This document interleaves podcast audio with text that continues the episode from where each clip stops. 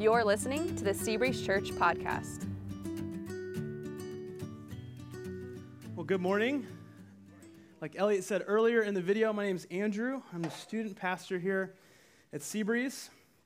And today we're continuing our series that we've titled Street Smart. So, being street smart over the years has been the name that we give people who understand how the world works and who have successfully navigated both the good and the bad. In a lot of ways, those who have street smarts have garnered wisdom and they use it.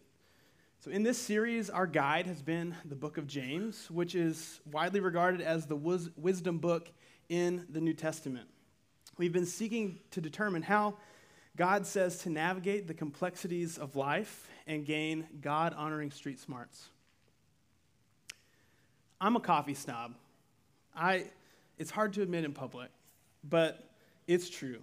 Last year, I found out that it is actually cheaper to source my own green coffee beans and roast them myself rather than get pre roasted specialty coffee, and I've never turned back. For my birthday, my, my parents got me a coffee roaster, and my wife got me this really cool poster that shows the different coffee tasting notes. You see it behind me, and there's a lot. Uh, so far, I can make out good, bad, burnt, and acidic. So I've got a ways to go. But still, my coffee is my favorite coffee because I can roast it however I want, which means I'm forever at odds with the big box coffee retailers. But as a culture, we've, we've done a word swap. We've replaced the word snob, which is hard to say in public, with the word enthusiast. So I'm also a car enthusiast, a motorcycle enthusiast, and a guitar enthusiast. But I'm willing to bet that you're an enthusiast about some things too. Whether it's cars, coffee, uh, surf retailers, uh, whether it's fine art, wine, whatever. we all have our favorites. They're the things that we prefer. You can prefer to shop local or go big box. You can prefer Folgers over Starbucks. I think both are gross. But either way, we have our own favorites. And when it comes to preferences of taste, I think that's okay. But has that biased attitude worked its way into places in our lives that it really shouldn't be? Has it creeped in? Well, James seems to think so. So today, we're going to be tackling the topic of favoritism. It's a serious topic. In James 2, verse 1, we see this My brothers and sisters, believers in our Lord, our glorious Lord Jesus Christ, must not show favoritism. As has been said before, James can be a pretty blunt guy. Uh, here he cuts straight to the point, and here it is Favoritism is wrong, and as Christ followers, it is off limits to us. Now, favoritism is what happens when you make a decision about a person based on appearances, what you can see on the outside. And the word favoritism is pretty interesting. It comes from two different words that have been stuck together. The first one means face or appearance, and the other one means to take hold of. And so, we practice favoritism when we get stuck on the exterior of a person without considering who they are on the inside. It's really using their appearance to make a decision about them. And often this decision is about their worth or their value to us or their importance in our own eyes. And it dictates often how we treat them. So when we consider appearance, we are being very human what is favorable and what, what is attractive actually changes from culture to culture. It's a very fleeting thing, and God doesn't evaluate a person based on their looks, but still, we do it.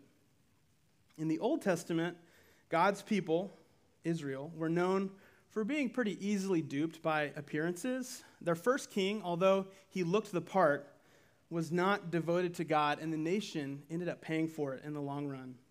So when God decided to replace him as king, he led his prophet Samuel through the decision making process. And basically, this is what God said Samuel was told to go to a man named Jesse who had multiple sons. One of Jesse's sons would be the next king of Israel. And Samuel is kind of told to have all the sons come and walk in front of him. and that God would reveal which one would be the king. And actually, it's really interesting. The first son walks in front of Samuel, and his thought is basically, now that guy looks like a king. And God says this in response to Samuel in 1 Samuel 16, verse 7. It says, But the Lord said to Samuel, Do not consider his appearance or his height, for I have rejected him. The Lord does not look at the things people look at. People look at the outward appearance, but the Lord looks at the heart.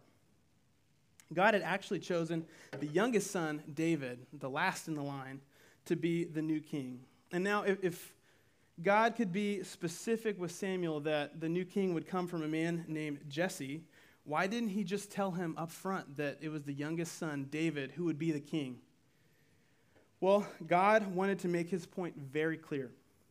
He cares more about what is on the inside of a person than what is on the outside. God wanted a king who would be devoted to him first, who would live by faith. And the first king of Israel, he was physically head and shoulders above the rest of Israel, but his heart was far from God.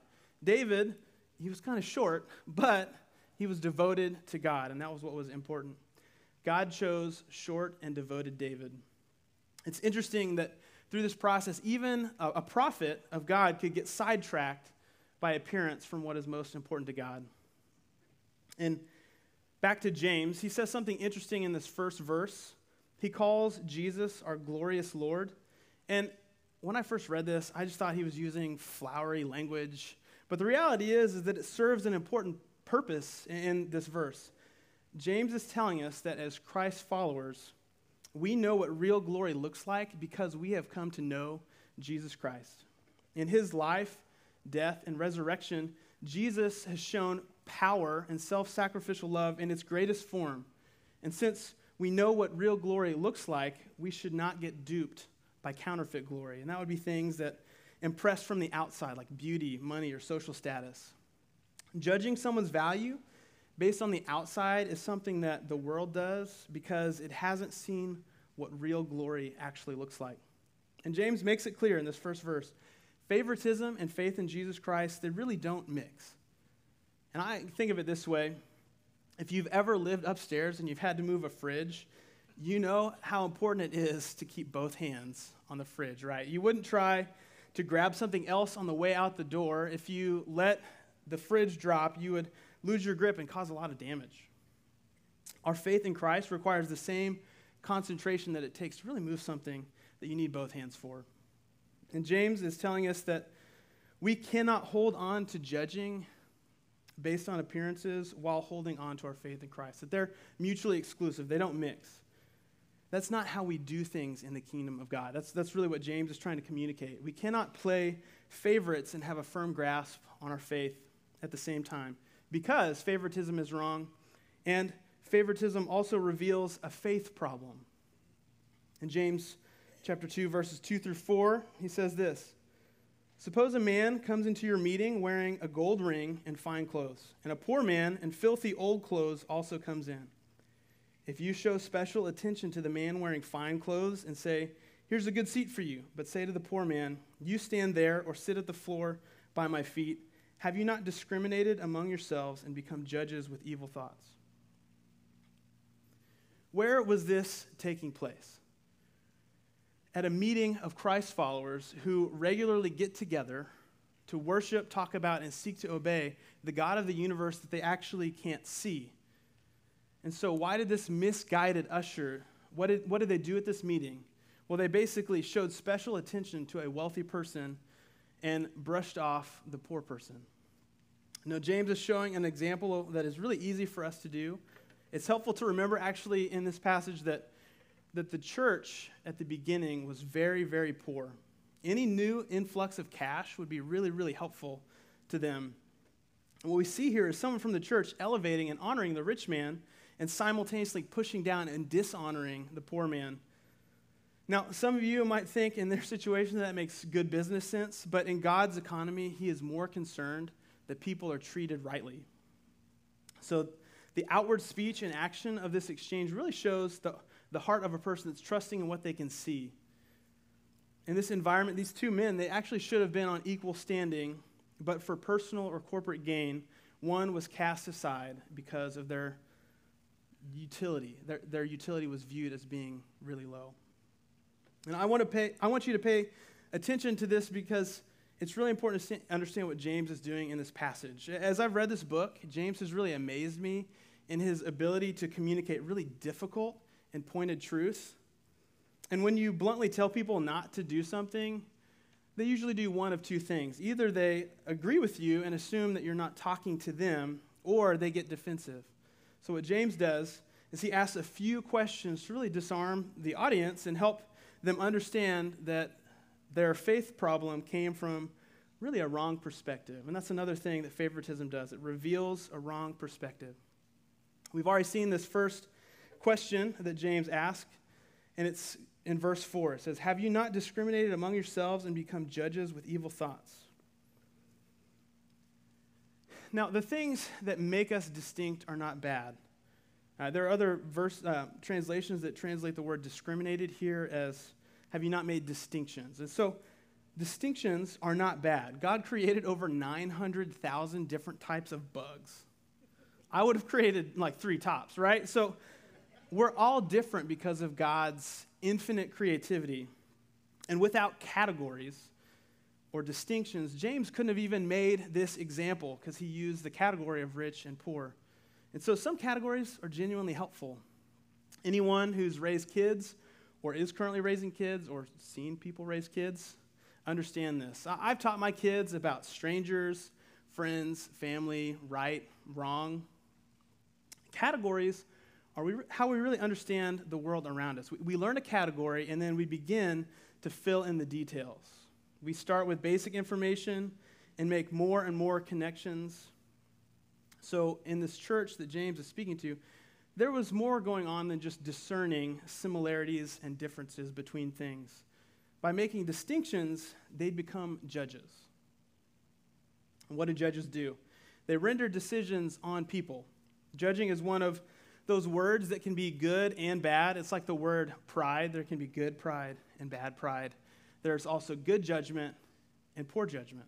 So, good judgment looks like this. If you have kids and they have disobeyed, willfully disobeyed, then you need to render judgment and consequences. If you're a boss and someone violates a policy, I mean, you really need to render a judgment. You have the authority to render a judgment in that arena.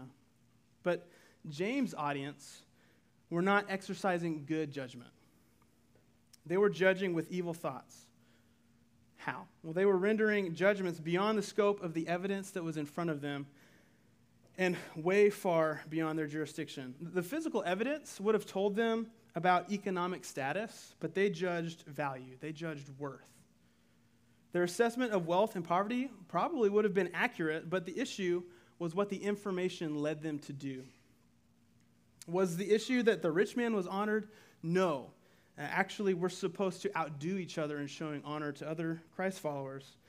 It wasn't necessarily bad that they honored the rich, it was bad that they dishonored the poor. And James showed that he showed that fact with more questions. So they continue in James verses 5 through 7. He says, Listen, my dear brothers and sisters, has not God chosen those who are poor in the eyes of the world to be rich in faith and to inherit the kingdom he has promised those who love him. But you have dishonored the poor. Is it not the rich who are exploiting you? Are they not the ones who are dragging you into court? Are they not the ones who are blaspheming the noble name of him to whom you belong? So, the rhetorical answer to all of these rhetorical questions is yes. Aren't the poor that you're dishonoring your brothers and sisters in Christ? Well, yes, they were. Aren't they the ones that are actually rich in faith in your congregation? Well, yes. Aren't the wealthy ones that you're honoring the ones who are trying to, to do the church harm? Well, yes, in this instance, they really were. And we don't have the full context of what is going on behind this, but it is really clear that there was a wealthy crowd persecuting the church at this time. And when it comes to the things that are most important to God, the poor Christians in that congregation actually had more of the things that were important to God. They, they chose to praise God in the midst of low circumstances and have faith in Him. And so they experienced more in their relationship with God. They had greater faith because they trusted God in faith more. You can't see that from their appearance, it wasn't shown through the clothes that they wore. And right after college, I worked as a campus minister at my university, and each year our staff went on a mission trip together uh, to a small communist nation that's just south of Florida. Okay. The things that I saw there really challenged my faith in a good way. The people that we worked with, they really didn't have a lot. But I saw this incredible amount of joy come from their lives because they, they got to, to know Jesus in ways that I had never experienced. Uh, their faith in Christ was very real, and they were risking a lot to follow him. And they made these verses come to life for me personally because they chose to love God and trust him despite their circumstances. They really were the poor in the eyes of the world, but they had rich faith. And James, in this passage, used those questions to point out that, that their favoritism really revealed a wrong perspective, that it was, it was wrong of them to have that perspective. But there's also an even bigger issue with favoritism that we really need to take to heart. And that's that favoritism reveals our inconsistency. In James 2, verses 8 through 10, he says, If you really keep the royal law found in Scripture, love your neighbor as yourself, you are doing right. But if you show favoritism, you sin and are convicted by the law as lawbreakers. For whoever keeps the whole law and yet stumbles at just one point is guilty of breaking all of it. Now, God encourages us to, to be genuinely helpful to people that we encounter. And James really wanted the church to honor and respect guests and the people that would attend. It's as if he's saying, I get it if you're loving your neighbor as yourself to that wealthy person. Jesus told us even to love our enemies and pray for those who persecute us. When you do that, you're doing well, you're doing what's right. But they were not consistent in the way that they treated everyone. Someone stepped on the church grounds and was treated rightly, and the other was cast aside. That was sin. In fact, it was unloving and disrespectful to that person.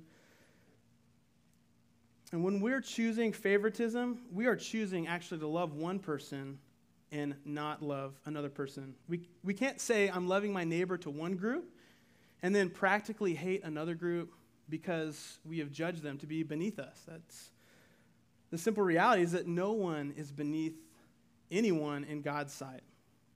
We are all on the same level before Him. And we're reminded of that here in verse 10. For whoever keeps the whole law and yet stumbles at one point is guilty of breaking all of it. One sin breaks the whole law. One wrong thought, motive, word, or action. I, we've all done that. So if there was one overarching label or category to put humanity in, it would be lawbreakers. And at this point, I think James has us where he wants us. The question that we're motivated to answer is okay, what do we need to do? What do we need to do? Well, you should remember God's mercy. Remember God's mercy toward you. In the last two verses of this passage, James 2 12 through 13, he says, Speak and act as those who are going to be judged by the law that gives freedom, because judgment without mercy will be shown to anyone who has not been merciful. Mercy triumphs over judgment. Now, when I think of the words law and freedom, I don't think of two interchangeable words. They're not synonyms to me. Usually, a law dictates what you must do or must not do. Our actions are judged based on whether we follow those laws. And in reality, laws are boundaries. So those lead to usually less freedom, not more. So, what is it about this law that James is talking about that gives us more freedom? Well, when someone is under this new law, it leads to freedom from what truly holds us captive. That's our bondage to sin and the eternal consequences that come from its presence in our lives. When you choose to follow Jesus Christ, you are choosing this new law based on his mercy because of Christ's sacrifice. Your new life motto is love your neighbor as yourself. And it's really helpful if we remember that we're all on the same playing field. The reality of living under God's mercy should seep into every area of our life and it should color the way we see every single person. And practically, if you don't remember God's mercy toward you, then you won't be able to do what God calls us to do in these verses, which is speak and act consistently. Let's look at James 2 12 through 13 again. He says, Speak and act as those who are going to be judged by the law that gives freedom, because judgment without mercy will be shown to anyone who has not been merciful. Mercy triumphs over judgment.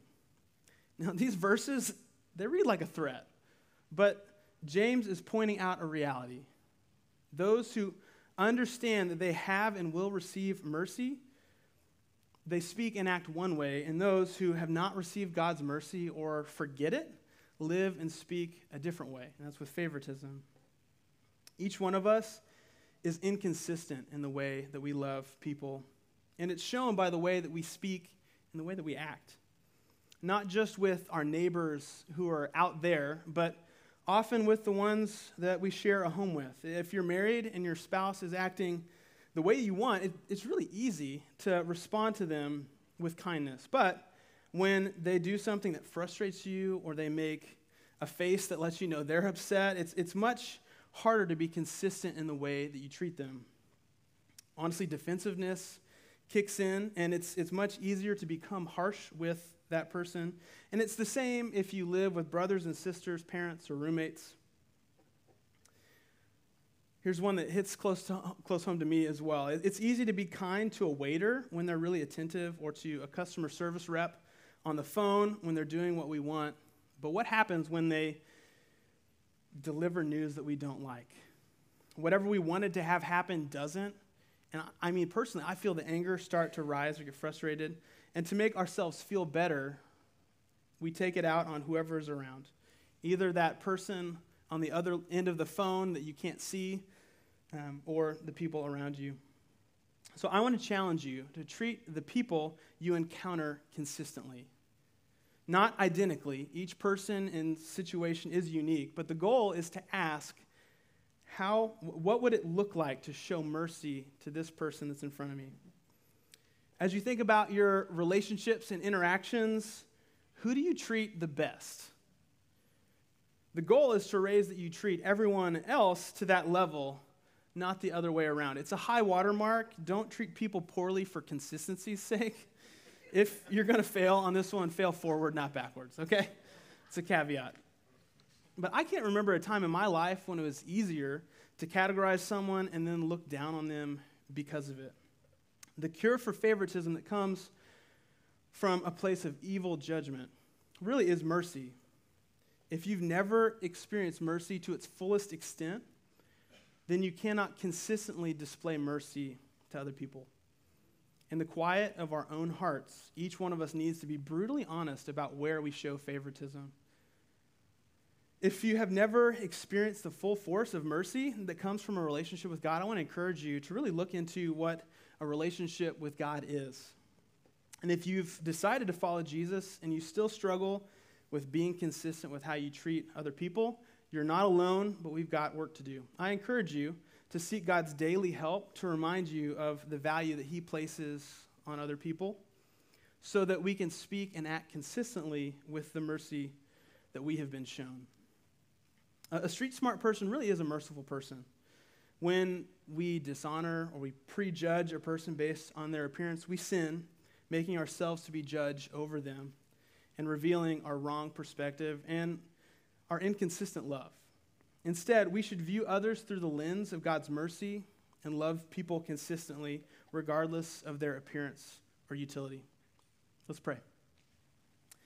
God, thank you for your word. Thank you for what James has taught us today. God, I pray that you would reveal to each one of us a next step that we can take in the area of favoritism. God, I pray that uh, if later on today we're thinking about this, I, I, pray you would bring up circumstances, situations, and specific people that pop to mind whenever we think about the words that James gave us. And that you would help us to figure out what it would look like to really, first of all, remember your mercy towards us and to speak and act consistently to them. God, we, we need your help to do this. I pray that you would help us to to really be brutally honest in our own hearts to discern where we, we really need to do work with you in this area. We pray this in Jesus' name. Amen. Thanks for listening to the Seabreeze Church podcast. For more information about our church, you can visit our website, seabreezechurch.com. Thanks again for listening in, and we hope you'll join us next week for the Seabreeze Church podcast.